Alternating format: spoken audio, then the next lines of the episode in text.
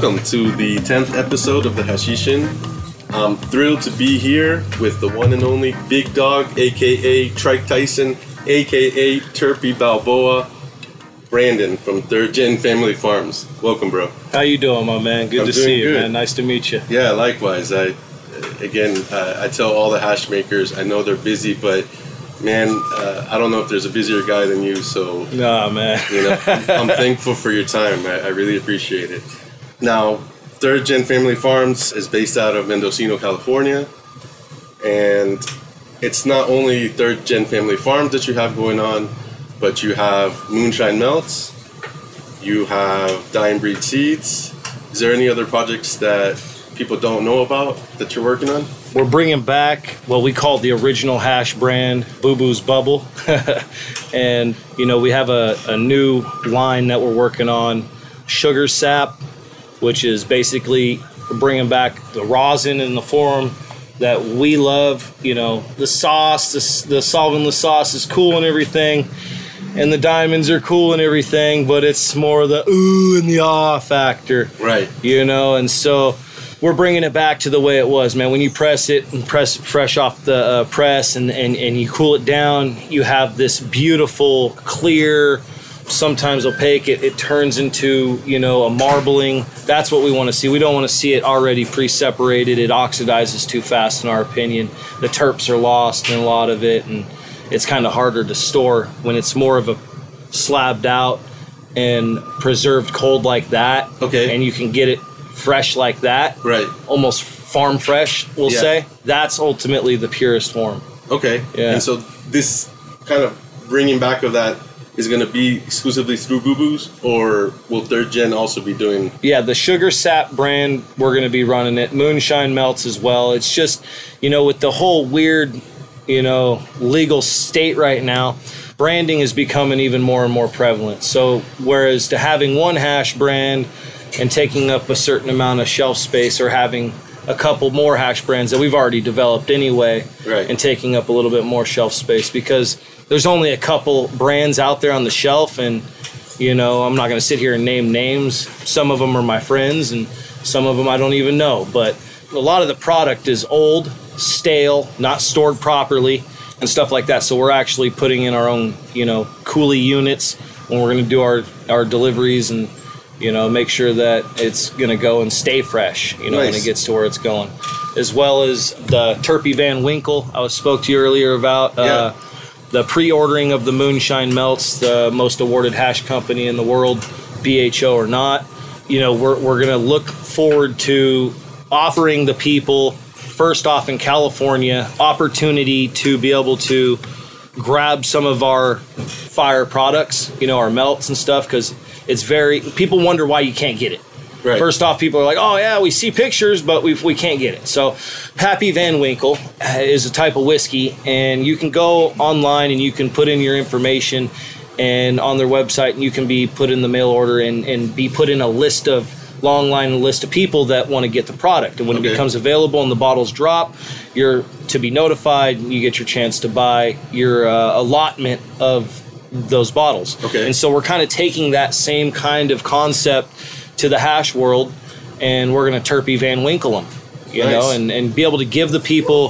the flavors that they want while still being, you know, exclusive, you know, and, and so they feel like, wow, you know, I actually got a chance to get this stuff. This stuff is really fire. This is the only place to get it. You can't get it at one of these, you know, liquor store type dispensaries, you know, or clubs. You, you got to get in line to get the real deal. And that's because a lot, I don't know if you've noticed, it's kind of a race to the bottom right now. And a lot of these companies are dropping prices and everything. And with solventless game, it doesn't really make sense. And Right. so they're running a lot of generic strains in these grows and you're everybody's everybody that's being exposed to the new cannabis scene because now it's 21 and over you have a whole bunch of people that don't know as much about cannabis as the people that come into the dispensary before there's people that came in before they had to pay money go to the doctor. They were there for a reason whether they were sick or whatever the reason was and they knew more about the product. The people Okay. that are coming in now don't really know about the product don't care about the product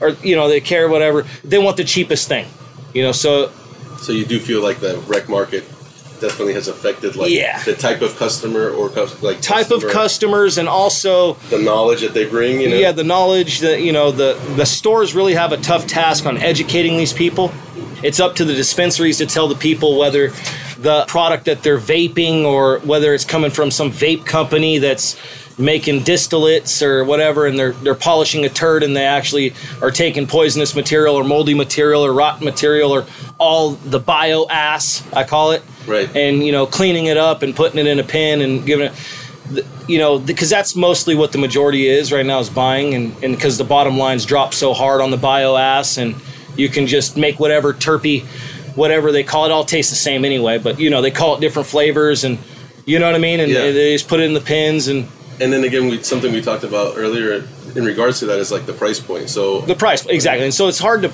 com- compete with that. People want the ease of the smoking the bio ass. They want the the cheapness of it.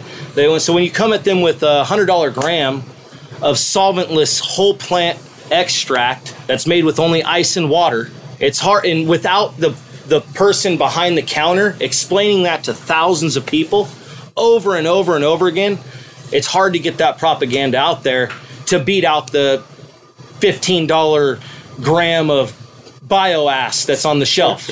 You know what I mean? It's Yeah. you know you're like, hey, here's the twenty dollar gram of bioass or the hundred dollar gram of whole plant fresh frozen extract that actually tastes really good and it's gonna get you really high and Right. you're gonna feel better about yourself. It's organic, it's clean.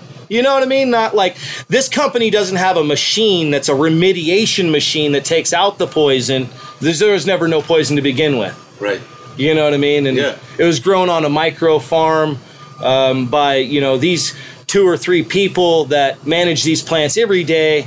Yeah. And you know they they actually are growing and breeding for hash, and you know, or maybe not. Maybe they're just growing and doing their thing. But you know what I mean? Like it's there's got to be the fine line between craft cannabis and corporate craft because and we have to be there to define it you know like what is that fine line because right now it's really blurred because you have craft being blurred with corporate craft corporate is calling their shit craft and it's not craft we all know you know so it's just kind of a weird thing. And earlier, you actually were talking about craft cannabis and a few of the things that I, I think you read an article recently that kind of defines some points yeah. that you agree with. What are some of those points that defines what craft cannabis is? And then, you know, I guess five to ten thousand square feet of canopy you know maybe a little more whatever but not humongous loads. Right, owning you know like 70% or more of your company growing strains and growing things that are not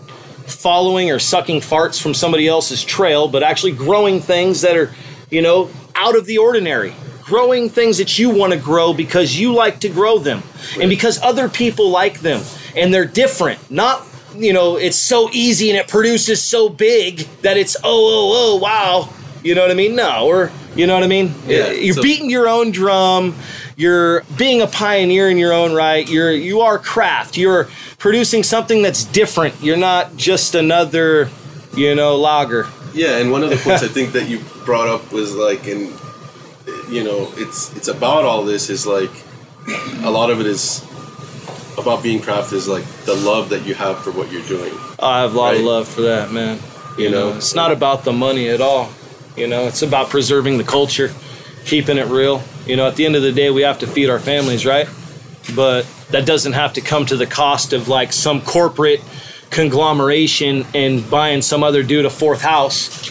You know it's you know it, it's different you know like you know the guy that has a normal family and he's getting his boy to his practice you know what i mean? Or you know the the singing lessons or i seen this meme the other day. It, it was perfect you know? It was like are you gonna support this guy or this guy here you know and, and a lot of that is that's craft or corporate craft It- there really is no corporate craft it's just people are being so bamboozled that you know there there's you know they're showing you, oh, dude, we really have love for this. Look, we are the love brand. We're this is wood grain and and beautiful butterflies over here, man. You know what I mean? And it's not really that. It's really fugazi. It's sad. You know what I mean? And do you feel like If a lot I- of people kind of buy into that? When I started making hash, it was about fifteen dollars a gram, and then we got it up to twenty, and we were doing f- full plant fresh frozen, like wet bud, washing it, and you know we couldn't get, and it was like 30, and so we got it up to where it was like when we washed it, we started getting smart. We were like, okay, well we need to at least get this much because you know this is about the equivalent to dry weight, and we get this much per pound, and so we got that, and we'd rounded it out around 40 to 50 bucks. Okay. You know, so the 50 bucks, whether some people charge 60 bucks, you know. And what year was this, like, relatively? Um, when we started getting 50 bucks a gram was around 2013. Okay. Yeah. 2013. So 2013, it was. you got it up to about 2014, 50, yeah. 2014. Yeah, 2013, 2014 for sure. And what do you see uh, kind of happening with the market now in regards to that? Like, everybody's trying to race for the bottom. You know, and hash isn't one of those products that you just race to the bottom. It's not a row crop, um, Salinas Valley grown product that you produce with synthetic salt fertilizers on. You know what I mean? Right. It- it's not. It's not that. You know, you really have to have love for the for the plant. We breed for the hash, we grow for the hash, and we, we make the hash, right? right. And so it's really a dedication point all the way down. You have to have love for that, man. You know, like it, if it was so easy as to row crop and just chop it down and with the, all the filth and everything out there, like in my mind, when I think of vape pens, I think of a big guy like this, sticking his hands out like a combine tractor and his mouth open, raking the field like corn, and just like rabbits and rats and dirt clods and everything going in this dude's mouth. Rah! You know what I mean? And he's just blowing oil out his ass, dude. That's what I'm thinking of these vape pens. you know what I mean? Like, and it's the truth. So it's like you can compete with that, or you can compete with fresh frozen, and it's just it's a different thing. You know, like Yeah. hash, fresh frozen hash, hash in general is to the level that everybody sees and wants, and you know what I mean. It's it's hard to attain with the Bio Aztec, you know. Yeah, I mean, I, I agree. And do you think like education is one of the biggest things that will play into changing that, or Big time. Two to three years, and people are going to be leaning back the other way, and, and they're going to be popcorn lung, and all this crazy shit's to start kicking off, and health problems, and vape pen, and all this crap, you know? Dude, where are all these vape pens made? What materials are they made from? Who's making them? Oh, come on. You know what I mean? So at the end of the day, we have, there's too many variables with this product for me to even care to even love, dude. You know, like they're stripping it down, taking away the terps. You can grow whatever you want and just put it in the pen. And people don't know this. It's crazy to me, and it's the hottest selling shit. yeah, I mean, I You- could see that. You know, It's wild. I don't know. But like so yeah, the bottom line is you know, hash is going to still reign supreme, but it's just going to take a couple years to educate the people to get them on the level. Yeah. Well, speaking of hash, you brought out some hash. Uh, the blue muffins is what we've been trying, Yeah. And man, uh, I just gotta say, it was pretty incredible. I mean, like the smell, and then the taste. Like I told you, it's not typical for a lot of hashes like to leave like a really lingering kind of flavor profile in the nostril, and, and you know, it's just. Uh, it was really nice, so Oh, I, yeah. I appreciate that Thank you, man. and then you also have some of the gack with you and The new fruit. Yeah Right. that, that was again uh, we haven't tried it or anything but just the smell off it is is just ridiculous man Yeah. so you know that's one of the things that i've found kind of interesting about you and i was kind of saying that to you earlier is that you have kind of a knack for being able to tell like what a trend is going to be or maybe more of like being a trendsetter and i've seen you call stuff out years before like i was telling you i think last year was the year of the melon right and then uh, what are some of the other flavors that You're the rose. You're the skittle. You know, I mean, we've been hitting them over the head. We we did the peach. You know, ultimately, what it all boils down to is not. I don't think being a trendsetter, man. You know, I, I appreciate that. Yeah. You know what I mean? No. I mean, but yeah. you know, maybe in a sense, I you know, right? We all are in a sense, right? You know, but I think that when you are a grower and you actually know weed and you know cannabis, And when I was 18 years old, I was first thrown into this on a 25 acre field, and there's like two over 200 different varieties of cannabis. So from the very beginning, I've been exposed to a lot of different varieties, Right. and I love weed, and I like to tell the difference. And when you come across something that is undeniably and unexplainably different than anything else, you call it a sport. That's what I call it. Sport. It's an elite. Okay. Okay. It's a holy grail. There's, you know, there's Skittles. It's undeniably and unexplainably different than anything else. Rosé, dragon fruit, you can go OG Kush, sour diesel, cookies. These are all strains that go down in like holy grails, right? Right. And when I look at varieties and you're looking at different stuff and you, okay, look at what I found. Well, what makes that special? You know, yeah, I have a trait also that tells what plants make hash and what plants don't. Before you even chop it down, I can tell you that this plant is going to make fresh frozen Okay. or this plant will not. Okay? Because I have an understanding of the resin and I understand there's two types of resin and all that. But so that's one, you know, one skill, I Right. guess, you know. And but the other touch on real skill quick, what are those two types of resins? pine tar and, you know, like a lotion. It's basically tree sap and wet. Okay. You know, so tree sap is tacky and the other resin's wet, like lotion Okay. no tacky. So there's a couple people that I've shared this information with, you know, and they know who they are. Eh, You know what I mean? There's a there's a couple more tricks to it, but basically I can walk a field and I can tell you about 99% of the time that the plant is going to make hash or not. Right. And I can usually tell you if it's going to make a lot or a little too. But I'm not that's not 99.9. Yeah, that's a tough Yeah. skill to have in general. So Yeah. you know. But the, uh, the better skill is is that once you can find out if you walk a field of a hundred different varieties and different strains and shit, right? Different strains. If you if you're walking a field and you're like, okay, that smells like that, that smells like that, that smells like that. These are all the same. Well, how many do people have that are different?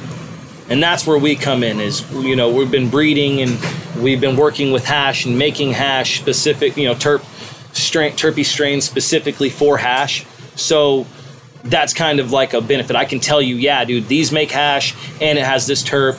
This is rare in cannabis. Like for instance, we have this lemon bean, which is a 365 lemon tree, Okay. across to our OG, right?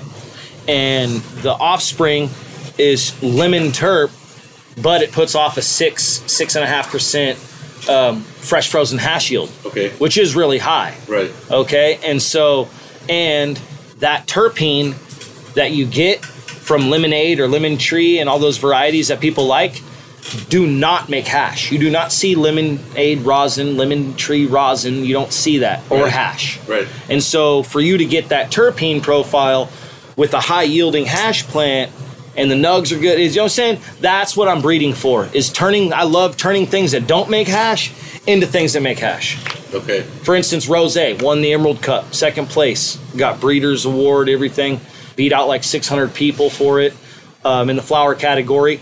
Doesn't make hash. We cross it, we make our offspring. The offspring makes 50% hash. Like the, half Yeah. the half the lineage, half the offspring are going to be 50% of them are going to be spitters. Yeah, that's pretty amazing. I mean, so obviously you have a lot of experience uh, and almost like, is it? Would you call it like an intuition that goes into breeding as well? I love making hash. So the breeding is for hash, you Right. know, and hashy strains and terps and different things. You know, when I'm making something and releasing something, it's like, you know, cherry pie, for instance, uh, Bing cherries and stuff like that. They do not make hash. So when you get that cherry terp, like, you know, cherry chew or cherry fizz and things like that, we've done, you actually get those terps with the hash. That's like one of my favorite things. You know what I mean? Yeah. You're looking at things for hash, and and is a different perspective as you're just looking for flower. You're narrow-minded in a sense. You're looking at one thing. Right. When if you hell, you might be able to chop it down for hash too, or flower. It's good both ways. But you Right. know, if you're looking at just that one, then Yeah, and then uh, you know, I guess the way the way things correlate into smoke too. When you smoke things does it carry over? Does it still taste how it smelt? Is it not? You know what i mean? Like Yeah. and that's a, those are big keys because when you smell things fresh on the plant sometimes when you dry the plant and you smoke the plant or you hash the plant and you smoke the hash it doesn't carry over the way that you'd intended it in the beginning anyway. Right. You're like, whoa, I really wanted it like to be like this. You know what I mean? Oh, Right. you know, uh, it's not that. You know what I mean? But you know, it's just that's where we're at. You know. Yeah. What were some of the early genetics that you, I guess, started growing with? some of the early genetics that I that I you want to hear what I really like Yeah. what, what I started uh, what I made a lot from Yeah. we used to grow this stuff called the 81 the 818 Okay. and it was basically like the San Fernando Valley 818 right the blackberry kush which came from Oregon Kid Okay. and so I really enjoyed growing blackberry kush you know what I mean and we grew a grape ape that was purple as well Okay. and we really enjoyed growing the grape ape and there was like basically the shishka berry there was a strain called banano back in the day Okay. the banano and banana was like nothing like the banana we know or anything like that it was almost like a pineapple banana Okay. or something like that with like Yeah. a real thick red hair almost tropical or real tropical yellow nug with like this thick orange red hair. It was really uh really cool. But yeah, th- those were some some of the ones. Obviously, the the early ones. We grew uh you know well everybody had a G13 or an airborne G13, but we grew a G13 that was really fucking fire way back. We had a Hindu. There was uh let's see what else did we grow? We grew a Hindu. We grew Bubba those are you know like those Yeah. are the ones that I remember really liking early on. and were those did those kind of become building blocks for the work that you do now or not really? A lot of those are like holy grails that got lost in the tracks. You know, like some of the some of those we still have. Like I still have blackberry.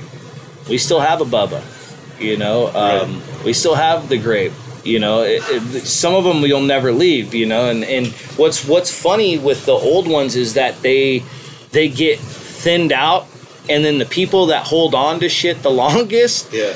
Will just bring it back out and go like, "Hey, man, check this out. Remember this stuff?" You know what I mean? Right. Like, and some of the old stuff tends to play cool back again.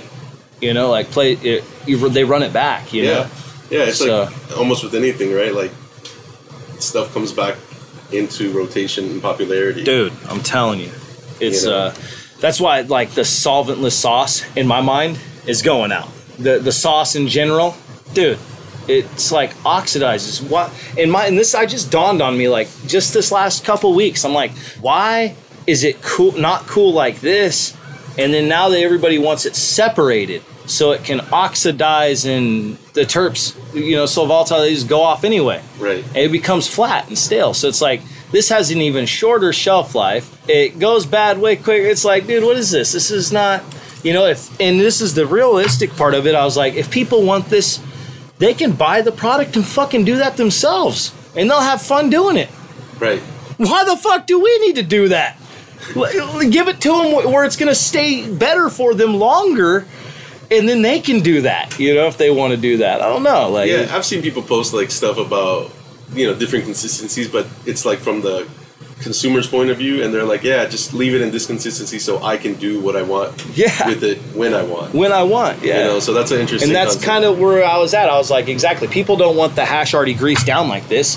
They want the hash in the beach sand form so they can grease it down so they can look at the hash. Oh, that's why I don't get it. Like, why wouldn't you want it how we see it right there? Why do you want me to put it in a fucking thing and then cook it for a month or two or whatever? You know what I mean? Like, that's ridiculous. That's ridiculous. What were some of your, I guess, earliest experience with the hash? I made BHO in 2004 out of a PVC tube on a three acre farm. Was that just something? and we made hash down the road from there with like this tripod crank set up with a drill and a, these clips and bags, you know, like old Bubble Man bags. yeah, you were telling me about that, and I, I mean, still have the old bags too with the old like pouches. They don't even sell the bubble bag sets in those like uh, bags that I originally got. You know, it's like they were this- like the original. the original. It's like got this diamond woven like thick like flap on the top too. It doesn't have the cinch top or nothing like that. It's like yeah, it was really like Almost canvasy. handmade. yeah, yeah, That's funny. really tight.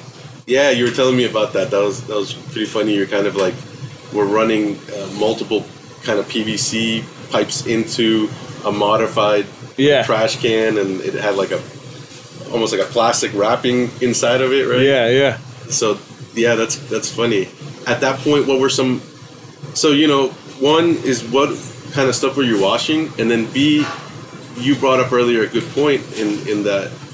At first, it was all about the trim, right? It was all about making something out of nothing. It wasn't the standard. We're not. Like I remember Tim Blake. butts, you know? Tim Blake from Area 101 used to have this sign on the highway, and I'll never forget it. It said, "Turn your mold into gold." and, you know what I mean? And it was real though because people fucking would have shitted ass crops, and you know it was like, hey, you know. Um, it was it was a way to turn your crap into cash, you know, or your smalls into cash, or your thing. So I never did that. Like I, I always just ran my smalls and my trim. Right. But I remember seeing like that yeah, sign. that it was, like the mentality. yeah, it was. It was like everybody was just using shit. You know what I mean? And it wasn't until because this is the deal. Once we started running whole plant fresh frozen, it was like, okay, this is cute, this is cool, but like, who's gonna pay me for this? You know what I mean? Because Right. if twenty dollars, fifteen dollars a gram isn't cutting the mustard over here. Right. You know what I mean? You need we need so we had it took a while to figure out that we needed this level up here. And this is before the rosin press and all this shit. You know, it was just everybody was still separating it down into microns, Right. you know, and that was the way that everybody sold it. So, Yeah, and I've heard you talk about, you know, you feel that uh, water hash is the, I guess, most elite concentrate in the world. It is. It is. I've proven that. You know what I mean? I've proven that. There's actually two years in a row we went to this competition, and it's a BHO based competition. It was called the Secret Cup. They no longer have it anymore. It was when the badasses would compete, you know what I mean? And it kind of fizzled out, but it was started off basically it was an everybody could enter, but then it was a you know, you judge yourself, you know, so the competitors got to judge, right? Okay. So you got everybody that entered judge, kind of like the ego clash, Right. right. And so everybody that entered judges, but it was mostly BHO people, and so it became a BHO competition. Well, it wasn't until I entered in 2013 and ran fresh frozen material. Steep Hill Labs got up there, Addison DeMoura, and said, "Well, the highest terpene award. Uh, this is kind of weird. Goes to Boo Boo's Bubble for their full melt. Or Yeah, just I mean- people not expecting that. Huh? They were not expecting the full melt to whoop their ass down in terps. Okay. And so, and we got best bubble and we got highest terps. And so they were, everybody was like, what the fuck? Well, the dude that won first place in BHO in the overall first, second, third categories, Yeah. it was Sin City. They won with their Tangy. They run a dry trim pound or dry trimmed pound. It was a dry pound, good pound of weed. Okay. And that's what everybody was running back then. It was like, yo, we're just running nug run Right. no grunt. It was no like live resin or nothing like that. Right. I guess I don't know who created that term, but they sure the fuck weren't doing it when when we were doing it. You know what I mean? Right. But um, you know, we ran that shit. They said highest terps. We were like, boom. From then on, we went to basically every competition and we won. From you know, we won. That that following year, we'd been making a mark for the six eight months leading up to the following year. We'd entered we got third place with our hash in the overall category this time Okay. at the secret cup. So we went from highest terps to placing first second we got third. So we qualified to go to the finals. When we went to the finals i went to the finals and entered right? Yeah. we got first place okay? And so we beat everybody there. It was only me and farmer joe parker the only ones that entered solventless. Okay. Farmer Joe Parker entered, I think it was rosin from his hair straightener, Yeah. and I entered water hash and beat his ass. You know what I mean? And the reason and how I knew it was when they called it, I was getting bugged. I was like, dude, there ain't no way solventless is winning this shit, right? I knew it was like a BHO competition. Right. Well, when everybody called it, they called he got third place. They didn't give him the best bubble award, the best non-solvent. They called second place, and I'm like looking around like, man, they didn't call the best non-solvent. Well, I'm the only other one left. So right there, I'm like, oh man. I'm like getting itchy, and sure enough, they call my name, big dog. You know what I mean? And Yeah. boom, I jumped up there. But we went back the following year again to defend the title, and we won first and third. So what- they strain were you ended the competition that year. Peach and Skittles. Peach rings and Skittles. And that was the end of it. That was the end of the competition. We got the belt on the shelf at home now. Nice. Yeah. So in my mind, BHO is obsolete. You know what I mean? There's no need for that right there. You can just you, you know get get your kicks over here. You know what I mean with Right. the rosin and the hash. You know. Yeah, yeah, no, I agree. I mean, um, again, like I've said on these interviews before, I don't necessarily have anything against BHO, but over the long term, people still have no idea uh, what even like micro concentration of hydrocarbons can do. You know, Yeah. um, over over time, and so.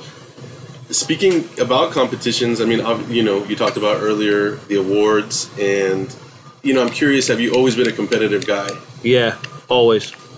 I What were grew up in the- I grew up in the racetrack with my dad racing. I grew up jumping the racetrack BMX racing just so I can ride it on the off days. You know what I mean? Yeah. I'm a competitor at heart. I like to win. I like to compete. I don't like to really lose, but it's a part of it. You know what I mean? Right. And it is part of it that you have to learn to deal with. You don't walk away from all of them winning. Right. You know what I mean? I walked away from some hard losses, you know, and they suck, you know, but you dust yourself off and you keep going. And life is a big competition in a sense, you know, how many times you have to dust yourself off and just keep pushing. Right. I tell my boy almost daily that he's number one. You know what I mean? Who are you? Who are we? We're number one. You know what I mean? Because I want him to be in that in life too. You know? Yeah. Because when you go to school, what are you doing? You're going to be there with however many other kids, in a classroom with however many other kids. You're fighting for your position on the pole no matter where you are in life. That's just the way it is. And anybody that's denying that or doesn't realize that, it's just in denial or, or just bullshitting themselves, lying to themselves. You know what I mean? Yeah. You know, life is a big competition. You know, uh, Yeah. in a sense. You know. No, I mean I agree. I think you definitely there's not many people out there that are not looking out only for themselves, unfortunately, you know, and so yeah, you always gotta have your best interests at heart. Yeah, For sure. Uh, and that's hard for me though, is to have your best interests at heart. Being a competitive person, Yeah, and true. then being a selfish person is two different things. Right. You know what I mean? Because I'm a very giving person into the last of everything I got. And I'm very helpful with my knowledge and I'm, I'm you know, I try to be a good good dude all the time, you know what I mean? But that doesn't mean I cannot be competitive. I don't have to be competitive. Right. You know what I mean? Right. Competitive is a different thing. You know, so yeah, I am competitive. and um, you know, when I talk to Cuban, he he is a competitive person too. Yeah, Yeah. And he brought you up in that sense. You know, he actually uh, one of the way I end these things now is asking hash makers who they'd like to see on. You know, and so when I brought that up to him, he's like, you know, I like to see third gen because he just has so much uh, kind of history in the game. You know, you're part of kind of this Mendocino culture, which you know I've talked to a lot of hash makers in California, and most of them are not from California, and definitely not from you know up up here in Northern California. And so you know you bring kind of a different, I think, outlook to things coming from an area where cannabis has been almost so like fundamental to the culture for such a long time. Yeah, man. Thank you, brother. Yeah, Cuban's a good dude, man. He's a family dude too. Him and his lady, I got mad love and respect for. That dude is a real competitor and a champion. You know what I mean? I feel glad to, or proud to say that I whooped his ass one time. Maybe none of the others, but I got him once. You know what I mean? Hey, So no, he he's uh he's a real gentleman and he's a real dude too, you know. So yeah, appreciate that big dog. I know you're listening. but he talked about you know how both of you are like willing to go the extra mile to win. Yeah. Yeah. And so, yeah. can you talk to me a little bit about what it takes to go the extra mile? All right. One year I pumped. Uh, we'll start this off here. One year, shit, I don't know how to start this, man. Uh, However you want. It was about three years ago. Uh, fucking me and three buddies of mine, good friends of mine.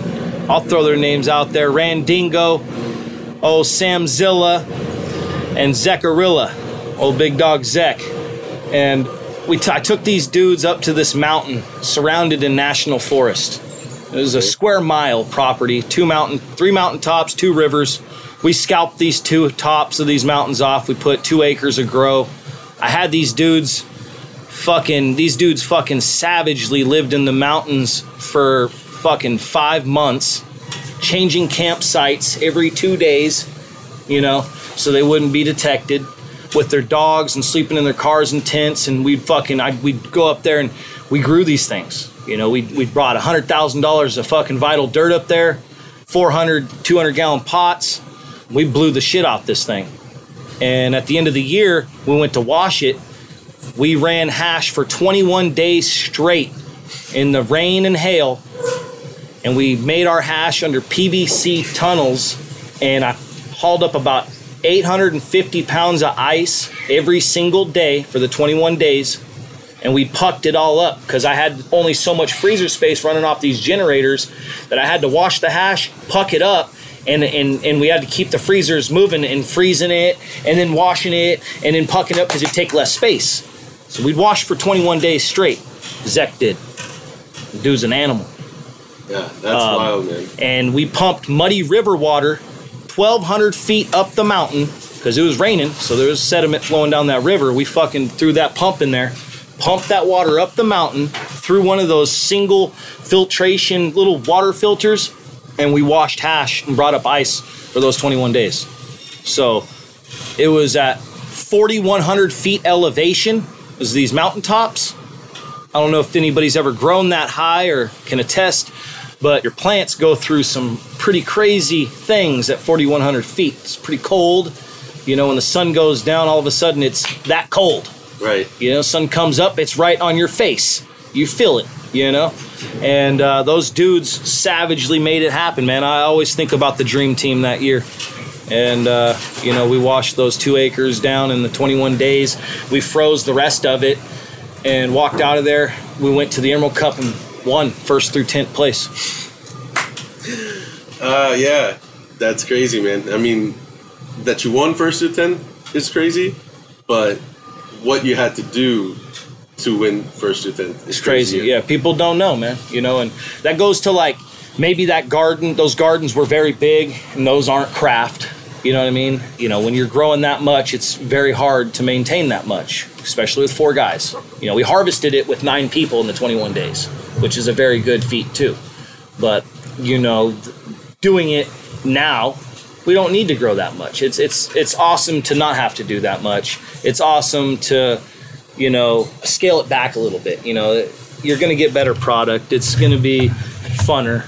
Right. You know, Yeah, but it was a big. Uh, I mean, that's a at a time when nobody was doing it, yeah, we really pushed that garden to the limits. I can't really say at that time there was many other people doing that too. You know, there was some. There was some big ones too. Right. You know, Yeah, but again, it, it was, it was that garden. That garden made it in the Marijuana Venture magazine. you know. That's funny. good aerial footage of it, and you know those those things. I, I'll I'll think about one year I was on the way to the Emerald Cup. I slid the U-Haul off the road because it was an ice slick on my dirt road, Okay. and I had to hitch it out and get all my stuff out and pull you know pull the thing up the mountain and get it back on the road and you know I mean, yeah. I mean, yeah going and doing these things and over the years you come across obstacles making the hash you know yeah. It sounds like it, and Yeah. I mean, you know, I'm, I'm sure we don't know the half of it. So. when know, I when I first made my first dry room when I made the uh, the microplaning right when I when I did microplaning when I made when I was used to make microplaning I did this whole like insulated room with the CoolBot and the dehue and the you know insulated foam board on the walls ceiling floor Okay. but the plot- oh dude I did the whole thing dude Right. it was you know and I'm pretty sure I was like the only one that had that at that time too you know it was like Yeah. had six racks in there doubled up so it was like you know 12 racks of hash you Yeah. know you had 20 sheets or 20 shelves each one so it was 40 a tower it was it's a lot. yeah it was a lot man it took a long time to fill them up Right. you know, and then it took a long time to take it off. And then you had to clean the racks and clean the room and re-prep it and then and be super clean when you're doing it and put it all in there. You know, those those are some of the the hard times, man. The you know, like I miss making the microplane hash. You know, like air dried hash is what they call it in Spain. And it just kind of opened my eyes. I'm like, air dried. I like that Yeah. yeah, it reminds me of old times, you know? I'm like, because, dude, like, this freeze dryer thing, when you turn the fucking freeze dryer off and you thaw it, you pour that water out the bottom, there's terps in the water, bro. You know what I mean? So you're like, okay, is this thing sucking off more terps than I used to do on the fucking, you know, the few On the days that it used to be on the rack? Yeah. Yeah, I don't know, you know. Well, it might slice the heads. Well, bro, you slice a head, slice a head. Did it really freaking matter? You know what I mean? Like, you know, like, I don't know. Yeah, know? I mean, and that's the thing is, I don't think anybody really knows at this point. You know, it's just everybody's Because everybody's sheeples and they all jumped off to one thing to the next thing as soon as some, you know, guy says, I'm doing this, they're all, I'm doing that too, you know, and nobody even really rode out the distance on on microplaning and, you know, it's like, I think I'm gonna go back to it, dude. Yeah. Yeah. So, just I like to ask the years to kind of give it a timeline. But like, what year are you talking about that you did that build out For the, on the uh, cold in the cold room? in the where- cold room? Yeah. That was 14. Okay. Yeah. And then so that's the same time that you were microplaning. Yeah. Okay. Yeah. And the microplaning, I'm assuming, was all It- done in there as well. Yeah, yeah. So I had this. It was like basically, dude. I had these two old buildings on my property, and they were like the most rugged, beat down buildings. One was like this old garage with no floor, Okay. and it was just like gravel, and it had a tin light grow. And that tin lighter made some of the most champion grows. I dude, I grew some fire nugs out that thing. Won a lot of shit. You know, it was like it was cool. I had to tear it down because it wasn't a permitted building. And the other building was this old guest house that was built in 68 that had a little bathroom that was like, you know, enough to fit my chest freezer, you know, like a, a 15 cubic foot chest freezer sideways Okay. in the bathroom. Yeah. And then I had a rack and I had a, um, a, fr- a dry rack. I had my washing machine. I had a DHU. I had my my AC. I had a little sink in there, and it was like only enough room for me to stand in there. It was like a But it got the job done. dude, it got the job done. That's where Boo Boo's bubble was made. Well, once I grew out of the 15 cubic freezer and drying more than like a couple ounces of hash, right? Yeah. You know what I mean? Like, Yeah. I was like, okay, I turned that whole thing into the dry room. So I just lined the walls, and then that was now what I used to make hash and do everything in there and dry and everything Okay. became just the room for the racks Right. and I took the room that was it was a it was basically like a guest house, which is a one room cabin Okay. with a bathroom attached to it, Okay. gutted. You know, it's all gutted. The one room was like a twenty by twenty, and I took and divided it into three rooms, which were the breeding chambers we made the seeds in. Okay. So A, B, and C. D was the dry room, and then there was a, a breezeway, which was like the walkway to Right. open all the doors, right? Well, in that walkway, if anybody's ever been to that spot before I tore it down, I had chest freezers and my washing machines and everything set up right there so I could wash and press and everything right there. You know what I mean? That's So- awesome. So it was like just like all in one. all in one, you know, and my breeding was right behind me. I had the, you know, double doors for the breeding so I can spray myself off to wash the pollen, you know, sterilize the pollen and Right. I tore all that down. So, but now um yeah, it, it's cool cuz you know like this whole single source vertically integrated system that everybody's going on now. It's like what we've been doing. Like realistically, we've been breeding, growing, hashing. I drive the shit, I sell the shit, I market my own shit. You know what I mean? There's Right. the only thing I don't never did was have a dispensary, Right.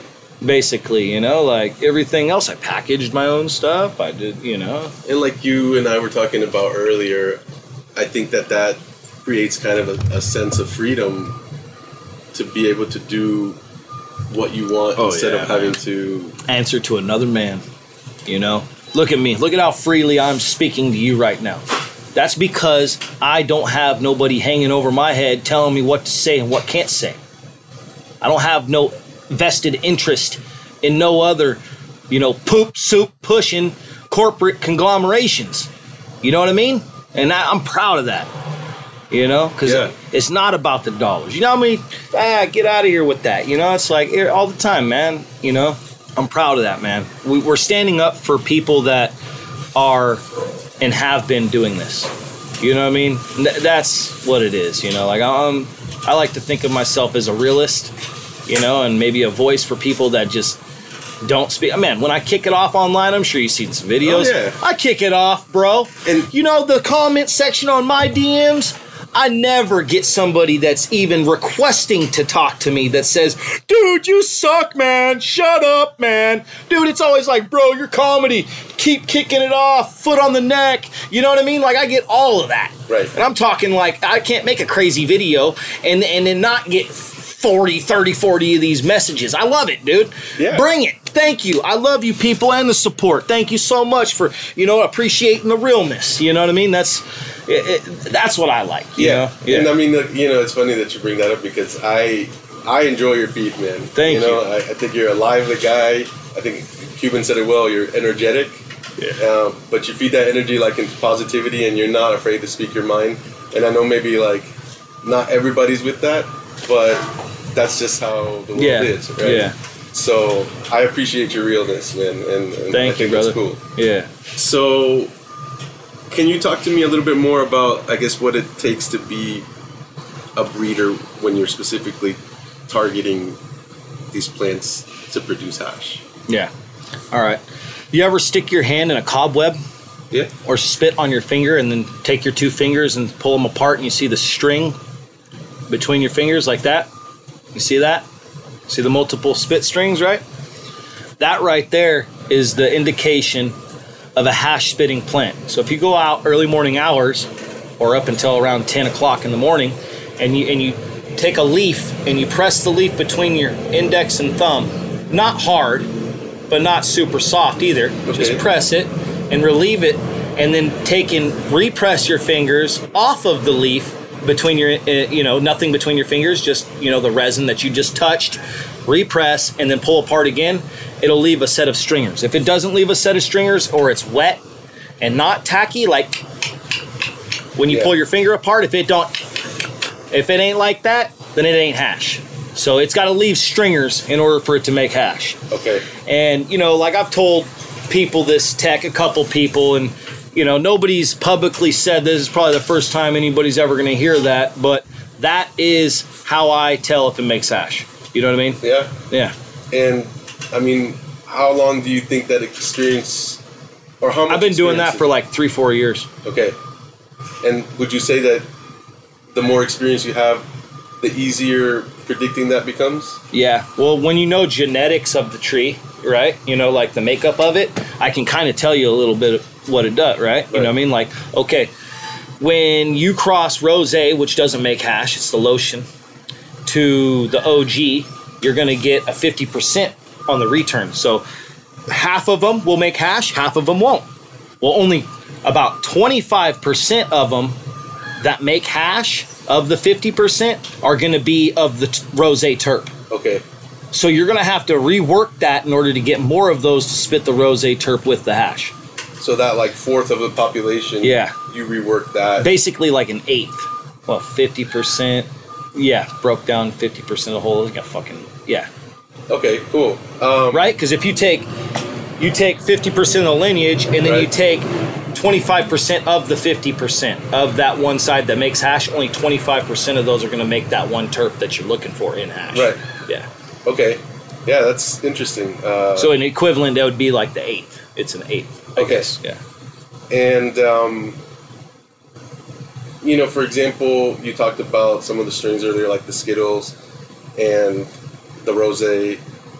How often, or how, yeah, how common is it, or how often do these things come along that like stand out to somebody who's seen so much, you know? okay, you may have something special and you just may never even know what the fuck to do with it. You may come across something and it, it just may, the normal person, it may just sweep right past them and they didn't even catch it. You really have to have an eye and have to really understand and know what different is, right? Is that what you're asking? Yeah. Yeah, you know, you have to know what different is. You have to has have you ever smelt that before? Have you has this have you ever had hash like that before?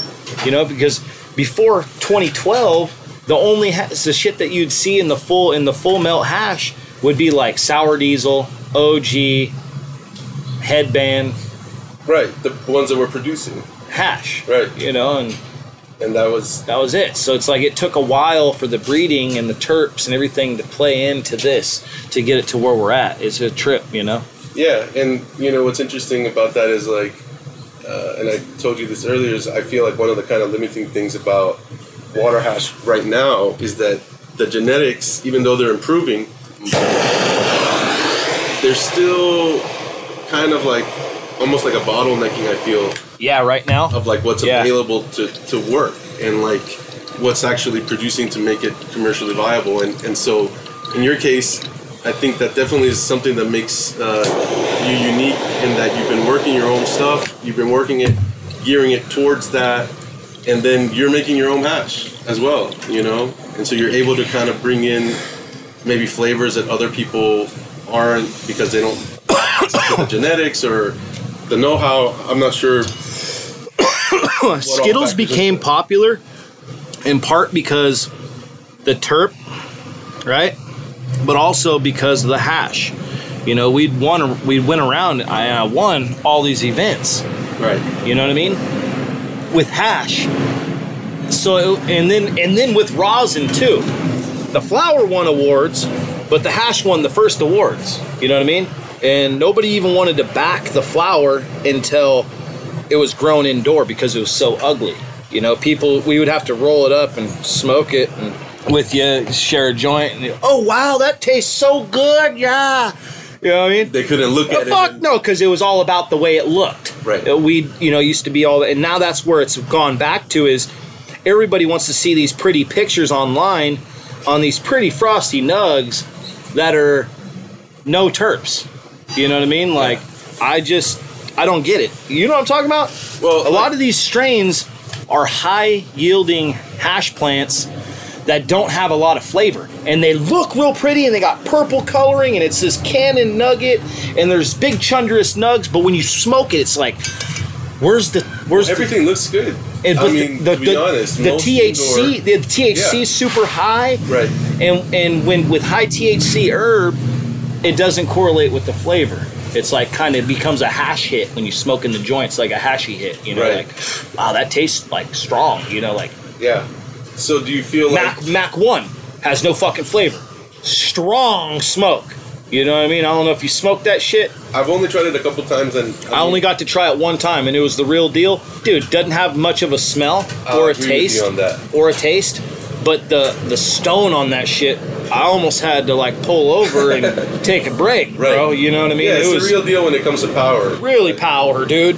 And that's kind of where I think it's all gone to right now is a lot of these shops and everybody is wanting these numbers to be high on the THC and they want these pretty frosty show nugs and you know it's that's cool but we're, we're lacking some flavors there and the bottlenecking of the genetics with a lot of you know certain groups strains that are hyped you know what i mean really hard is really not helping the situation because now you have this insurgence of all these dorks coming in with, you know, this gelato 33 cross to fucking blah blah. Well, how many people got that? You know what I mean? And then everybody wants to do that. And just, you know, like, it, you know, Zkittles, you know, everybody's got a Z on the end now of everything. You know, like, come on, dude. It's cool. Right. But if it's really cool, is it just a sales gimmick to these people? Or is it really something different? Because, motherfucker, I work hard to come up with a, a new variety and flavor for you to enjoy. Don't just think it's cute and fun games and just make up some new shiny mylar bag and tell me that it's the fire and, you know, it's just the this over here renamed to this here and you're telling me, come on, you know, it, the game is really weird right now, you know? And you know, eh, on the same note, earlier you were telling me like you don't have a problem, for example, somebody using your genetics to build upon, Oh, go ahead, man. but like give credit to who's ever building blocks you did that on. yeah, keep the name. You know what I mean? Like, don't change the names on people's shit. You know, like, because if you take somebody's stuff and you don't keep that name or you, you change it and call it this, within two months, nobody even remembered that, that that was that. And it's this now. And now this dude over here that put in fucking years of his work don't get no credit, even if you're not even, you dude, you're not paying the guy anything. You know what I mean? Like, let's just get real. Is you know, like they're not paying the dude. People growing my watermelon Zkittles or whatever. Uh, are, you know, are these guys paying me?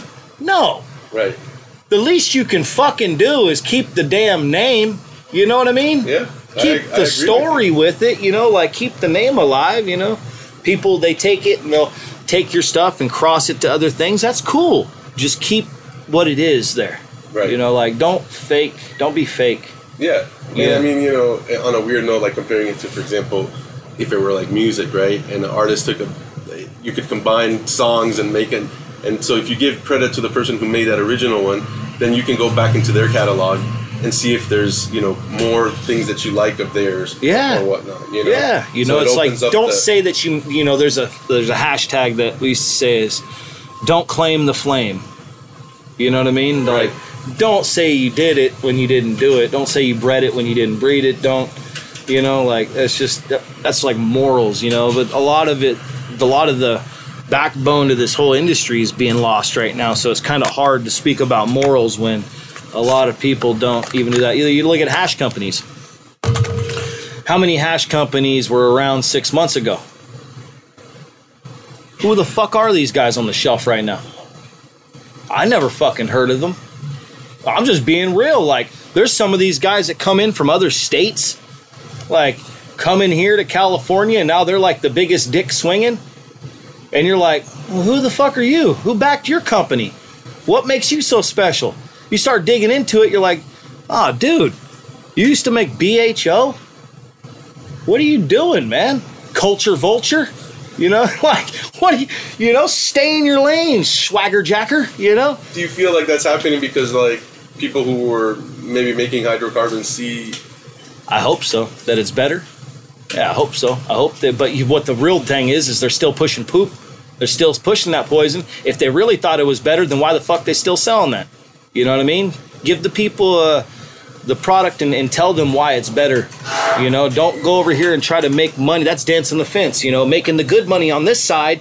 Ha ha ha. And while I do this, oh, but we're good. We're good over here. You know what I mean? And, or pushing the poop over here. No. Right. Why would you even be selling that if you believe so much in this product? You'd be selling just this product. You know what I mean? Yeah, and plus they're tapping into both markets. That's agreed. Yeah. That's the money. You know, you're like, hey, you want to make the money on this side and this side, but you don't even believe in that product. You're smoking this product. Right. That's morals and morality and like Yeah, like knowing that it's not even a good a, as good a product or even on the same level or maybe not as healthy or whatever and you're still doing it because the dollars are there that's ethical right there your company has an ethical problem you know what i mean like Yeah. come on I mean yeah. you brought up the Eagle twenty situation. yeah Right? And you you told me that if you were growing the last eight to ten years, it's almost not possible for you not to have used that in yeah, some way. Exactly. If somebody in the in the last five to eight years has been growing the last five to eight years and they haven't used that product, it's highly doubtful. You know what I mean? Those the, the most the people that have been farming in those years they know about the product. But once they found out about the product and they continued to use it, remember what I was saying? Yeah. It's different than you know. Oh shit, dude, this shit causes testicular cancer. Oh fuck! You know when you smoke it, it turns into rat poison. Like, when you light it and combust it on fire, you know, you, oh, maybe I won't spray that no more. You know, you know. Yeah, I mean that's and that's what I told you. I was like, you know, if you don't know and it's just like from not being informed, it's one thing, right? Yeah. But if you knowingly do it, then there's definitely intention behind that. So it's you know similar to what you were saying about kind of this back door, front door deal that maybe a lot of these companies are kind of doing. yeah. So that's yeah, it's it's funny, but it's not really funny. you Yeah, know? standing behind your product, man, you know, and like some of these companies too, dude. All right, put it this way Jungle Boys failed out at the Chalice Festival. All their entries, all of them, 2016. They came back the following year after they fucked up and manned up and fucking won that shit. They swept. They had like fucking eight awards or some shit like that. But they year before and nobody even remembered. They got smeared so hard and shit. I th- thought people, damn, they're gonna remember this shit. Nope. Nobody even remembered shit. They got there on the stage, did their little money dance, you know what I mean? Did the thing. It was like, fuck, all right, this is tight. But the year before, they like 20 of their entries or whatever. I don't know. It was like, I don't know if they put 20 in, but it was like, dude, all the entries they put in failed. That's crazy. I didn't know that. Yeah. Eh. Yeah, but they learn obviously, and they, you know, like you said, He said he went back. He said on stage because I remember this dude's speech. He said he went back with his tail between his legs, hard, beat hard, right? And fucking, he said he'd planned, and it took him all year to get back to that point. And he'd planned from that point. It took from him driving home. He'd planned the whole thing to the next year. He came with a Ferris wheel. He got the whole building. He came with a whole line of shit he grew from a bunch of these seed breeder dudes and bullshit. And fucking, he just had a bunch of logos made up and boom, boom, boom. You know what I mean? And put his dick stamp down on that thing, man. right? But he walked away and he learned the year before, you know what I mean? And I'll always remember what he said, you know what I mean? He's like, I took me all year to plan for this and I, you know, walked away, lost that year before and then, and I came back this year and it was Yeah, a it's big humbling deal. experience if you take it to be. You know? Yeah. And so that's awesome that he would take that as a learning lesson and grow from that Oh yeah. instead of like. Well, and now look at him. Now the guy's or- got the biggest nice setups Yeah, and they just big. continue to grow and boys. yeah, you know, it's killing it, man. Yeah, for sure. You know, one thing that I haven't really brought up that I wanted to talk to you about is the Ego Clash. This is an event that started, correct me if I'm wrong, about two years ago. Yes, sir. And to me, I mean, obviously from afar, just like a regular dude who checks from Instagram, but it seemed like it was like almost like a cooler alternative to the Emerald Cup in regards to like the hash world. Would you say that that there's any truth to that? No, or- yeah, no, man. Emerald Cup is a beast of its own. You know, Emerald Cup is the ultimate event. You know what I mean? That that event it helps the community so much and it enlightens the community so much and it's a gathering of everybody at the end of the year. Not just 200 people, but like 50,000 people.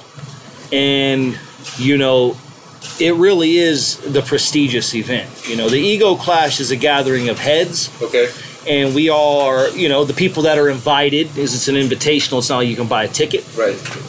The people that are invited have to bring the product, and it's fire, and you get to bring a guest. And so, you know, you end up having, you know, a few different battlefields, usually around 30, 30 people around on each battlefield Okay. and you know you know there's over a couple hundred people there two to three hundred people and you come and it's it's a, it's a cool thing man it's Yeah. a different thing than the emerald the emerald is has um, a bank of judges they do a process of elimination that's unlike any other they have a, um, a lineup of entries that's unlike any other the organization the money that they put in at the emerald is fucking huge you know what i mean The- Yeah. they really and everybody loves it. You know that that is the event to go to at the end of the year. You know what I mean? yeah. Um, I've been out there a few times, and I mean, I agree with you. It's very well organized. It has kind of changed in the last year. You know what I mean? Because of regulation, the last two years and stuff. So it, it's kind of gotten a little weird.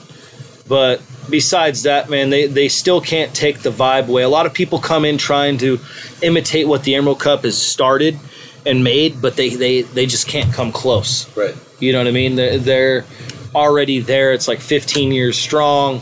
You know what I mean? It's they're in there like swimwear. You know? Yeah. What were some of the early ones that you, I guess, were going to, maybe even competing in? The first one I competed in was the first one that left Area 101, and it went to uh, the Mateel in Redway in Garberville Okay. in Humboldt County. And uh, I went to the ones the year prior where Chad won, and then I think I went to the one the year before that too. But yeah, no, it's it, it kind of went from like it kind of went from like a um, like a small like a small scale ego clash Right. and it blew up into to something bigger because you know it was only just a few hundred people when it was in area 101 Right. and then it blew up to the emerald cup went to garberville and took over the mateel and then overgrew the mateel in the first year and went down to santa rosa and it's been there ever since but even in santa rosa it started off as a portion of the fairgrounds not the whole fairgrounds Right. because I remember when it was just this little the cannabis area. They confined it to this little grass area that was like literally a hundred foot by like couple hundred feet. Right. And everybody only got like a little booth. You had everybody got a ten by ten. There was no like double booths. There nobody had a special booth made with their logos on it. Nobody had none of that, dude. You know, it was like we had a banner that we hung up. You know what I mean? Yeah. It was like that was what we had. You know, like a pop up tent or whatever. You know, Yeah, yeah, and that's what in part was I, I was asking because like I've only seen it. Uh, be the big show that it is. Exactly. It's a big production, you know, Yeah. and they've learned a lot over the years from big shows like that do concerts and stuff, and Right. they, have really taken it in, you know, and they haven't flopped. They haven't fucking pulled a, a move like these other events where, you know, they'll get you to come and there's nobody there. You know, like you go to, I don't want to mention any of the other events. We know who the fuck they are. They suck. You know what I mean? Nobody goes to them. Fucking suck. You need to step your game up. You know who you are. You know what I mean? You mentioned that the Ego Clash is by invitation only. How or what does it take to get invited? Um, you know, a lot of people think that it's like criteria, man. You know, honestly, people hit me up all the time. I'm like, like hey, man, can I go? I'm like, yeah, for sure. you know what I mean? Yeah. I'm, like, you know, it's like the they, you know, these people. It reaches a point though where I only have enough food to feed so many people, and I want to maintain a certain vibe and a, and a feel. You know, like on how I remember it to Yeah. be.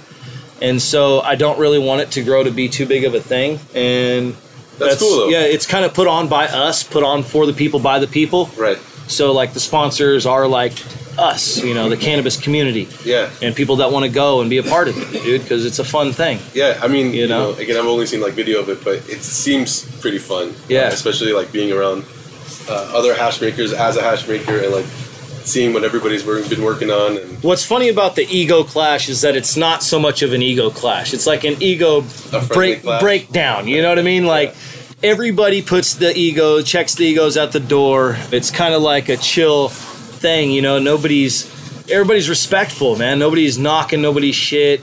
Everybody's just trying to help the next dude. You know what I Right. mean? Like you know, everybody's putting positive input. It's very rarely that you'd think that you'd get that many heady heads together and not even be a problem, but right. you know it, it happens so Yeah, and I mean, you know, I think also what's cool about it, uh, I think there's plenty of things that are cool about it. Uh, one of them is that you kind of give spot to like a small guy who's just maybe growing uh, on a small scale, making really good hash, yeah as opposed to like having to come in with a bunch of product and money to have to compete. yeah it literally takes no money there's no entry fee. We don't take your product. We give you your product back. You know so it's very inviting for people that don't want to give up 14 grams at whatever you know fucking thousand dollars worth of product and then have to pay a fucking another thousand dollar entry fee. And then you know it's all this shit. It's just it's it's a get together. You're invited. You bring your own product byob you know to bring your own bud. Yeah, and you know here you go man. You know it's like you know you get to take it when you go when you don't want it it's you know it's cool right. it's, yeah, that's cool. it's not a money making event Right. a lot of events turned into money making events where their booths cost so much and they're advertising you want to be a sponsor Right. you know like come on man you know It- you know the sponsorship at the ego clash is realistic numbers for the sponsorship all the money goes into the event nobody's walking away with a fucking chunk in their pocket Right. you know what i mean And the other aspect that I find cool about it is that you also ask for like donations, right? Yeah. And so that that it has a charitable aspect to it. Yeah, well. yeah, we did a toy drive last year, man. That gained like fucking two truckloads of toys That's for awesome. the kids in the fire up in um, I think it was Shasta County is where John took them. Yeah, Cool. Yeah. Yeah. That's and then, you know, again something that Cuban brought out about you that you're just like a real humble guy and like hard worker, but you're also about helping others in what you can. You Yeah, know? man. So that's that's cool. I, I appreciate that for sure. he's a, he's a good dude, man. The, you know, in general, the cannabis community we have to stick together, and that's a part of it, man.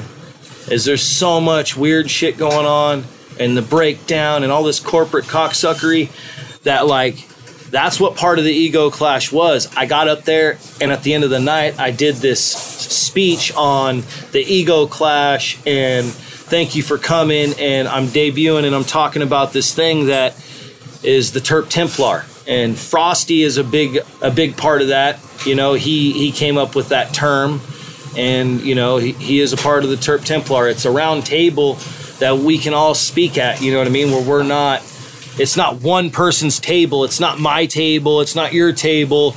It's a way for us to still hold on to this industry and not let some of these um, big groups with all this bottomless pocket come in and work at an operation at a loss for so long to drive everybody out we can kind of work together on like what we're growing sharing stuff sharing tech sharing knowledge what price points we're setting at who's growing what and when and so we're not stepping on anybody's toes and stuff. And it was just a way to open up the dialogue. And we went over to spain and we had a, um, a gathering of the templars over there at the castle and you know it's really cool man you know it's just in the beginning stages of you know where we're at but you know i, I think it's going to play out pretty awesome in the end Yeah, I, I saw that, that you moved into. Uh, it was. I don't know if it was in Barcelona or wherever the Ego Clash was necessarily over there, but that was cool to see. Like you take that there, and then also this kind of mind or kind of concept of like. I don't know what you would call it. Would it be like a small farmers union? Would it be? yeah like it was, i didn't want to say union when i got up Yeah. there i even i have the speech recorded you know I, I spit it raw i didn't even like write shit down you know it's just it's just been on the top of my mind you know like there's so much going on when they're trying to dumb down stuff and they're not even like th- some of these companies are so blatantly turds that they're like calling their shit calm and relax and Sleep. sleep and you know what i mean? Like dude you're dumbing it way down. You're taking all this work that people did and just taking all that away you know? And like i understand that right now we're at an educational point where the people are kind of stupid but that's not cool to take advantage of people.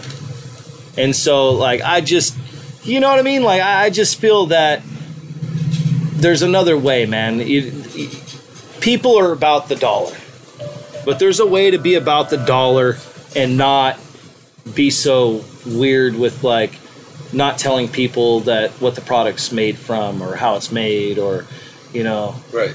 that this is better than this. It's, it's going to take a while you know to educate these people. And right now face it the people aren't educated. And some people are taking advantage of people and you know. Do you feel like there is going to be a market for craft or boutique cannabis, and then also ash? Yeah, for sure, man. You know, um, like I said, the the you know the Terpy Van Winkle aspect. Yeah. You know, is I'm not going to overproduce, and I'm going to grow things that not everybody has, nobody has, and I'm going to continue to do things like that and beat to my own drum. So whereas I'm kind of in a different realm over here, Right. as to where somebody else is that's like a sorcerer that doesn't grow, that just does somebody's laundry. You know what I mean? Washes their chonies and gets the bacon strips out their underwear for them. You know what I mean? Those kind of people are going to have a little bit different route. Me, I'm over here beating my own drum. Right. Boom, boom, boom, boom, boom. You know? And so it, I kind of just, maybe I just don't give a shit what other, you know, right? One thing that I wanted to ask you about, which is you hear a bunch of different stuff, and so you know, I was like, why not just ask about the Zkittles? Like, Oh, I thought you were going to ask about Rat Rise. Uh, what do you, the Zkittles? All right. What do you want to know about Zkittles? what is the Zkittles? You know, where did it come from? Gas Station Bob. You know, it came from Leggett, California, from Gas Station Bob. You know, uh, dude's a legend. You should go up and check out the drive-through tree. Swing by, tell him Third Gen sent you. you know. So definitively, that's where it comes from. Then, Yeah, no, he uh, acquired it with his buddy Overall Dave, is what he told me. okay, Um, I used to live behind the gas station, and I go up and smoke with them every morning and shit. yeah, You know, so I, I, you know, hang out with him quite often. I see him, you know, every week. He still works at the gas station. cool. Yeah, no, um, Fields used to take care of his son who's in a wheelchair, Okay, and he used to date his daughter. okay, And so basically, my old partner acquired the clone from, you know, one of his family members' mother rooms, and you know, basically ran from there. okay. Yeah. Gotcha. And then, and you got the genetics directly from Bob. No, Or- I bought the clones from Tony Mendo. Okay, Yeah. I don't. I think I've heard his name. Yeah. and- So originally there was four of us, okay, or there's three hogs. me, Tone, and Fields. Okay. Okay, and so basically, Terp Hogs was formed in the backyard at, at Tone's house, and he's like, "Oh, we're the we're the Terp Hogs," you know what I mean? It was it was kind of like that, you know what I mean? Was, All right, cool. So I fucking went hit up my artist and had my artist draw up the the hogs around the table with the pounds of weed and the Zkittles Z's on them and the Yeah. and then the TH, you know the. So you know that it all just kind of spurred from that. You Okay. know? So So have you always been Zkittles. once I once I was because I I was already winning, and when they when I had bought those clones in 2014 in the spring 2014 from uh, from Tone, he, he needed money for his diesel. So I, you know, he's like, oh, I could really use some diesel money. So I was like, all right, you know, 400 bucks. Oh, here's these clones. He's gonna give them to me anywhere or whatever. But it was like, you know, a couple bucks. You know, here you go. So I, I got the clones, and then he found out that I had them, and he was like, oh fuck, you know what I mean? He's got those things. You know, like fucking you know, all fucking butthurt. So we formed a group basically on that, you know what I mean? And so that's how Terp Hogs was formed, and Zkittles was brought out that way. I won the uh, awards with them, and you know, Yeah. um, Tone grew out an indoor run of Zkittles for the first time and fucked it up and seeded it. And I popped the seeds after I bought the weed from him. It was like, oh fuck, yeah, that's fire. I had some seeds in there. I picked the seeds out. Yeah. I grew the seeds out right, and that's where I found like uh, rose and shit and fucking oh, so that's where like some of that came from. yeah, yeah, That's exactly. interesting. Okay. Yeah, yeah. So from Zkittles, which Right. was our shit, an unknown fucking donor. Yeah. know? Yeah. So Um, I've heard a lot of breeders talk about like their males. yeah. Are there some that you like to work with? Like, Yeah, man. A lot of people don't know about males, so it's like I want to hear what the breeders talked about. What are they? What are they? What were they bragging? I don't. I, I'm not. Let me tell you what I select Okay. for. Yeah. So check this out. I select for like a terpy resinous male, and so for a long time, males have been killed, thrown away, eliminated. And Right. So you haven't really seen. it. People don't really know what to select for. So when you grow out large selections of males, you'll get a good idea like what a good male is. You know what I mean? It's a lot harder to find a good male than it is to find a good female. Let me let me tell you that. Okay. Okay. Like so, when you find a good male, it's gonna look like a female. It's gonna have chunky fucking chundrous nugs, full, not wispy. It's gonna have resin, and you're gonna smell it just like a female. You're damn near gonna go, oh shit, man, that I can almost smoke that. Right. You know what I mean? And that's a good male. And so when we breed, we breed for what? Hash Right. right? And terps. So if you have a weak ass wiener when you're breeding, you're going to end up with a bunch of weak wieners. You know what I mean? So to say. So you know you want to start off with a strong dude and a strong female because most everybody's hitting is already selected elite females anyway. Right. You're nobody's grabbing some dog shit and going, I'm gonna make the next fucking winner from this pile of shit. You know what I mean? No, there you got something cool that you're gonna hit some pollen to first Right. off. You know what I mean? Well, and the thing is, like you said, if males for different reasons have been either too scary to work with or like not understood enough Yeah. to work with or whatever, and then you're saying on top of that that it's harder to find good males. You know, that's a hard combination to find a good male to, like you said, a, a bunch of uh, female crosses that are already made. So that's that's pretty interesting. Cool, huh? Yeah. And I guess can you talk about like any of the genetics that you use as like males for Um, some of the breeding projects you work on? Yeah. So like OG Eddie, the Fireball, the Pudding, yeah, the Watermelon Zkittles males. All those are hash makers though. The Four Locos males. Okay. And so it's interesting that you say that those are hash makers. So do you feel like the male almost brings more of like the the structure of the resin to the plate than the than the female, or You know, a males bring a plethora of things, just like when you cross with the female too. It's kind of like which one is going to be dominant in that realm, right? Is this one going to be dominant in the structure? Like when you, I have this Lemonade OZ male, okay, right? And the damn thing is a short, stout little stocky fucker, which gets it from the lemonade, Okay. which is like a slower grower, short little stout stocky fucker. Everything else is going to be doubled that's tall, and you know. okay, And so the Eddie and the Zkittles, which make the o, the OZ, crossed in with the lemonade, still got dominated out by the lemonade so it's it is smaller, smaller. Right. Exactly. And so you know, certain things when you're breeding and stuff, you're going to see that carry over. You're going to be like, oh yeah, those that's going to be dominant. Just like I know when I cross lemon terps to things, it's going to be dominant lemon terp. Do you know what I mean? Right. Most of the time, it don't make hash. You know, and I have good lemon terp hash like the lemon bean, lemon zest, lemzini. Those make killer hash, lemon terp. But like most everybody else's shit ain't gonna make no lemon terp. You know what I mean? So Yeah, that's a lemon is an interesting flavor in that like there's so many like definitions of it, and I feel like at least with like the herb before that the lemon. Well, before like- Lemon Tree or the Oregon Lemonade or the Santa Cruz Lemon Diesel or whatever they wanted to call it, Yeah. right?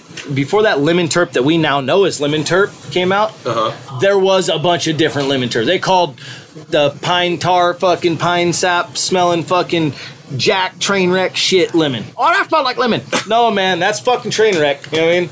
You know, everybody up here will clown your ass. You pull out some shit that smells like train wreck. They'll be like, oh, no fucking train wreck. Oh, you know what I mean?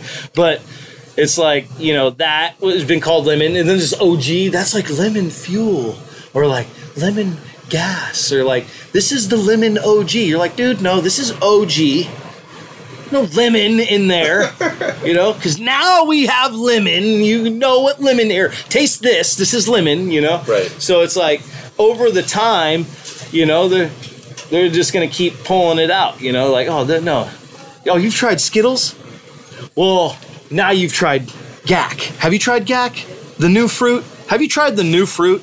No, no new fruit for you. Okay, you know what I mean? Like you know, it's like there's gonna be evolutions to this. Yeah, you know? and, and you know, as a reader, do you think like it takes?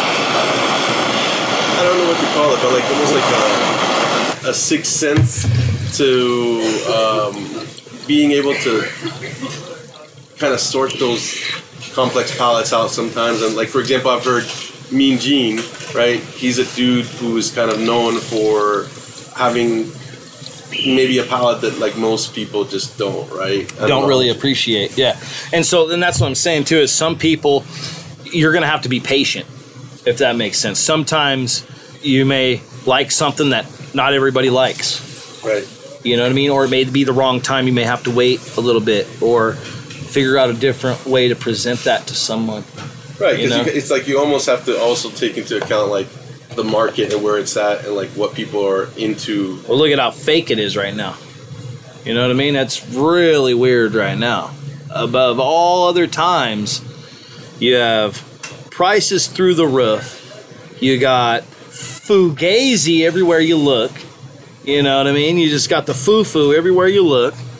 And then it's the uneducation. It, all that couples for the weirdness.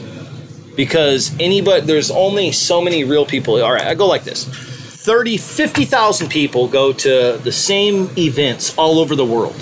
And they don't. But let's just say that because it's only like, it's like the same 10,000 people that travel, and you may get a couple people here, a couple people at all the events. Let's just say that like there's a couple hundred thousand people in the world that really know about weed Okay, Or whatever, right? Less than that. They really know about weed. They they care. They go to shows. But of those people that go to these events and, and went into these spots and they really cared about weed, there's only like maybe a small percentage that really know their shit. Well, now when you open it up to states, multiple states, and you have millions of people coming in, investor money, all this shit's coming in, all this stuff, nobody knows nothing. You know what I mean? They're all being told. So who really knows what's going on? You see what I'm saying? Like we're those original people that are like the real game players, right. the ones that know what's going on. There's all these people now. They their heart's not there. They don't know what's going on. It's you know, it's some business that they got conjured up at some MJ BizCon with some other dude with a little badge on, walking around talking about some shit to some suits. Yeah, it's disgusting going to those events, man. and you guys have taken a lot of risks, and the people out in this area have taken a lot of risk and gone through a lot of uh, hardship to do that. You know, I have PTSD, man. There's not a helicopter. I can't go to the city and go walk down the street or go to the my. I can't go to my kid's football practice and it's by the airport. Every single helicopter that flies by, I gotta like rubberneck and look. I'm the only one looking. Everybody else don't give two shits about no helicopters. Why do I care about helicopter? Yeah, that's rough, man. I mean, and uh, were you here? Like you wake up every si- every single day. You, you're waking up for years, wondering and going to bed at night, wondering if they're going to come kick your door in the morning. Is everything going to be good? God, can I just get to the next one?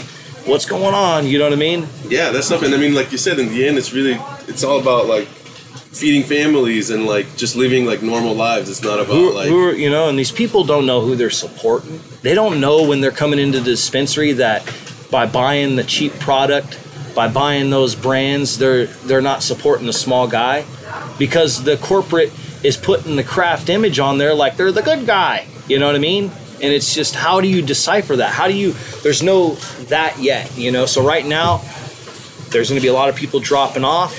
Unfortunately, you know, like a lot of neighbors going bye bye, people selling their land. They just can't even do it no more.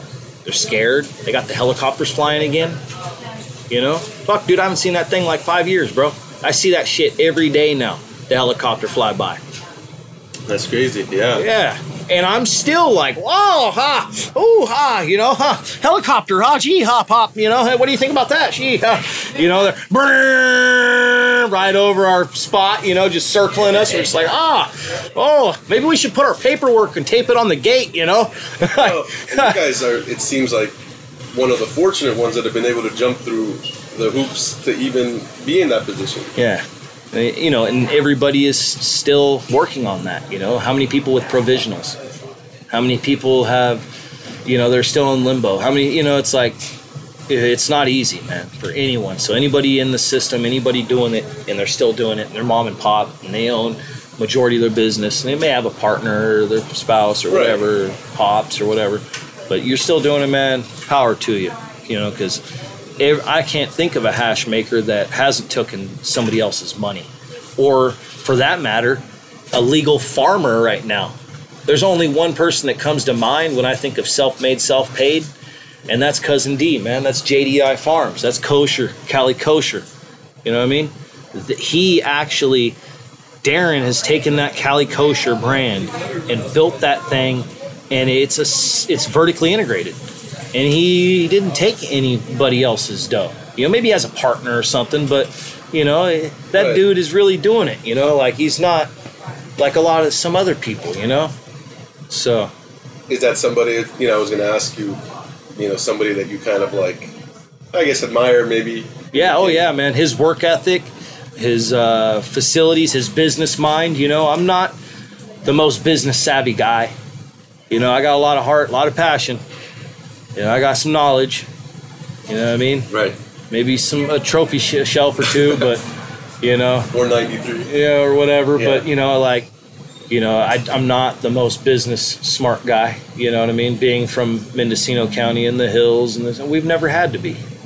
We've never done to the tax people. We've never, you know, until recently. Right. you know. Right.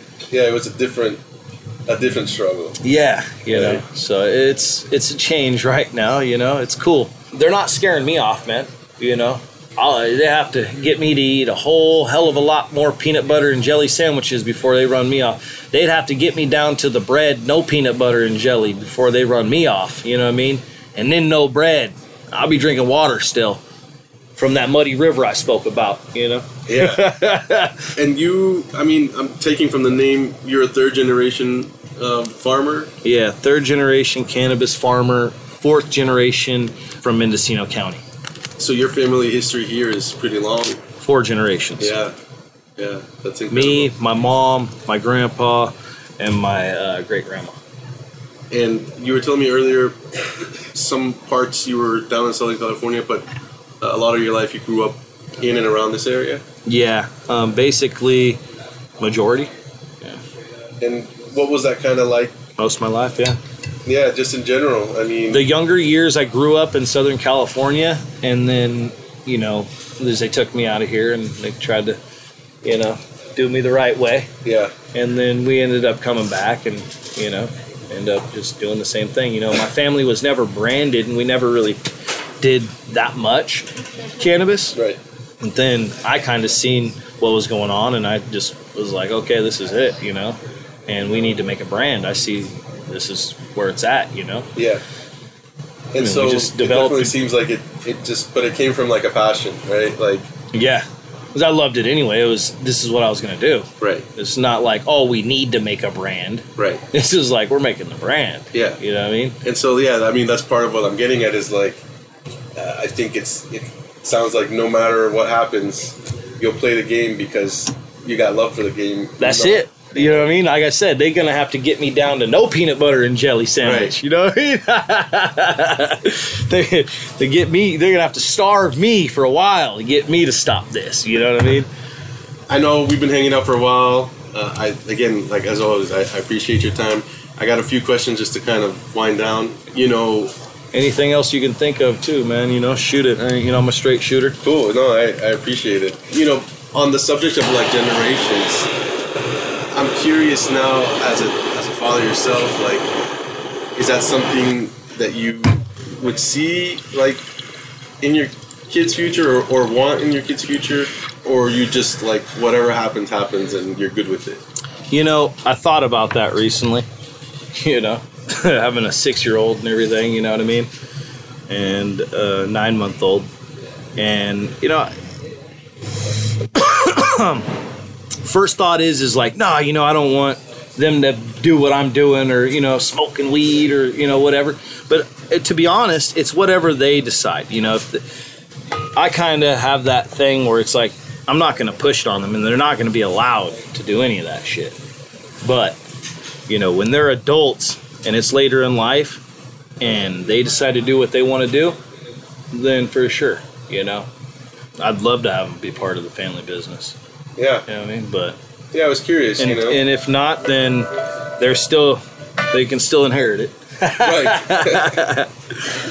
it sounds like out of kind of the different things that you've done, you're almost like the the guy who comes up with like the brand and the the image. Would you say that's something like it's kind of a strong suit of yours? Yeah, the creative mind. Yeah. Yeah. Yeah. I love it, man. That's you know, that's the part of it, you know, the um and helping people too, man. You know, all the new brands that are out there, all the hash brands and shit, it's cool seeing that, man. I like smoking hash. I like to see good hash. Right. You know what I mean? Yeah. Keep pushing it. You're pushing me to do better. You know what I mean? It's cool, you know. At the end of the day, it's all for the love anyway Right. you know there's enough room for everybody in this scene it's not like we're hedging nobody out you know i'm not one to go and and uh, devalue someone's product and underbid them and do their thing i'm just going to kind of do my own thing um, try to bring a product that's different for people Right. and and they can enjoy something that's not that everybody else has so i like having stuff that's different Yeah. It's like a unique, yeah your own unique thing. I mean, and I think that's cool. I kind of backed off of Zkittles for that matter, and kind of because you know Zkittles is getting played out. You know the Terps are out there, and you know it's cool. I just work on other stuff, and I won with the rose after that. You know what I mean, and proved that that was the next thing. You know, Right. when you enter something and you called it, you know, like you're able to call shots. I'm like, yeah, kind of, man. I I know, bro. Like I know when I grew that rose that that shit was the one a few years ago. You know what I mean? And the first two competitions I entered, we won. The GAC, I knew it was the one. We grew like a half pound. We entered, we won. Right. You know what I mean? Like, hey, And, well, and that's what I was saying know? earlier. And you know, and I the dragon more- fruit, we won. Fucking hey, right You know? the, the trend setting without that being your intention it's like you, you have uh, an ability to kind of pick a profile a flavor that it just that's the one for you but it turns out to be that's the one for a lot of people right Yeah, yeah. A lot of people like something different too. yeah so that's that's cool i mean that's that's not an ability that i don't think many people have Yeah. you know you know it, because you are a straight shooter i want to ask you a question that this is just my own personal curiosity but you know you hear about people that have been growing uh, in this area and uh, you know a lot of people have gone to jail have you know all kinds of stuff right? You hear a lot about the negative. Are there any people that it was a positive for or like they killed Going it? to jail? No, Oh. I mean, no, yeah. people that were able to stay clear of, you know, any of the. Did anybody come up during the time? come up and stay up? Oh, you know? bro, people around here own fucking towns. You know what I mean? These people around here own like millions of dollars and fucking equipment and fucking cars and vehicles and go on trips every year and fucking they got gas stations and fucking there's people that run things, you know what I mean? Right. Yeah. I mean, I've always been curious. Yeah. Like I said, you always hear the bad. Yeah. There But you know like some people that. Yeah, man, of course, you know, there's, you know, the people that keep their head down and do their thing and rock and roll and you know, there's success in these hills, man. That's what lures everybody to the gold rush, right? Right. You know, there's gold in them dar hills, you know. and- Yeah, but you gotta know how to mine it. Cause yeah, exactly, you know, and one thing that I I kind of go back and forth. I wish I had to grow more on my property over the years, but then I'm kind of glad I didn't, man. I'm like, yeah, whatever. yeah. You know what I mean? Like eh, hindsight's twenty twenty, and you know I grew enough, and it's good for me. You know what I mean? And I never get greedy. And that's a big thing. So Yeah. If you had to choose a single favorite hash maker, which might be tough because you know a bunch of them, who would that be? single favorite, man, I'd probably have to to pick Ozzy, man. Yeah, Cuban is just uh, they create a product and uh, good energy, and they just keep it one hundred. You know what I mean? He's probably my favorite hash maker. Yeah. Cool. But there's it's hard, dude, because there's so many good ones. Full flavor, you know, he, he comes to mind. He's a solid dude, good soul. You were telling me about Full Flavor earlier, right? Where Yeah. He was uh, one of the early people to. I don't remember what it was. It was, was it the frozen material? But that yeah. was Diesel. Yeah, yeah, yeah. Well, he was pioneering all of it, you know. Cobe's been pioneering that shit for a cool minute, you know. So there's very few people that have been making hash that long. Right. Yeah. Yeah. On the same kind of note, a breeder that you respect. Oh man, a breeder that I respect, probably Bodhi. Bodhi's a fucking good dude. You know what I mean? There was another dude that passed away, is uh, Lawrence Ringo. Lawrence Ringo is a good dude. Yeah. Was he the one who started uh, the Ringo's Kid? Yep. Or- yeah. Yeah. And the, all the tsunamis and all that Right. shit, sour tsunami. Those are all high CBD. Oh yeah, yeah, yeah. He really pushed the CBD movement before anybody was doing that. Right. You know, he's one of the first dudes testing his weed and shit, see if there's CBD in there. You know, fucking clipping the plants and taking them down and fucking tests and oh, all. Fucking dude never had a line at his booth at all. Dead. No business. But the dude was like a fucking pioneer, man. That was like somebody that never got no credit for their shit. You know what I mean? It sucked. It is a good guy, man. I like that guy. Yeah. It sounds like he was almost ahead of his time. And Big time, Jimi Hendrix, bro. Yeah. He'd always come by, man, you're killing it over here, Brandon. oh, man, thanks, bro. You know? That's cool to Nobody have has- those memories though with people yeah. like that, you know. Um, if you could hear any other hash maker or anybody in the hash world on this show, who would it be? Another hash maker. Huh. You got, you got Cobes on there yet? Full flavor? Not yet. Not yet. Full flavor. Yeah, full flavor. You got Ozzy on there. How about uh resin? Poofer fish. No resin? I don't. No? No. Poofer. Yeah, Poofer's cool. You got Pua. You got Nicotine. Not yet. But Nicotine. Nick's cool. I, yeah, I definitely want to talk to Nick. Frost Dingo. Old Frost Dingo. That's somebody that you kind of have a relationship with somewhat, yeah. or Frosty, yeah. Yeah. Yeah. Well, cool. Brandon, again, I'm really thankful for your time, man. I know you got to get going. Can you give people your information, social media, they can follow? Yeah, yeah. Um, you can follow me, touchdown, tap in at the Third Gen Family account, Third Gen Family Farms, Dying Breed Seeds on Instagram, Moonshine Melts on Instagram. We have the Ego Clash account on Instagram. I believe we have the Moonshine Melts page up right now on the com. Yeah, Cool, man. yeah, moonshinemelts.com. So Um, they can find you in a yeah, you can you can Google me, man. You can Google Zkittles, Sturgeon Family pops up. Google Moonshine Melts, Third Gen Family pops up. You can Google whatever you want, man. Touchdown, yeah. All right, cool, Brandon. Yeah, thank you, brother. Yeah, thank you, man. Anything else? you want to Seeds say? seeds available at the Neptune, Neptune Seeds, Compassionate Heart Compound. You can find all our gear down there at Compassion in Ukiah, California. Yeah, you know, love to all my family and friends, and you know, blessings. I like to just keep it keep it rocking, man. Keep moving. Thank you. Thanks. Thanks to everybody for listening, and Yeah. we'll catch you next time. Peace out, guys. Thank you for listening to the Hashish Inn. If you like the podcast, we'd love for you to subscribe, rate, and give us a review. Until next time.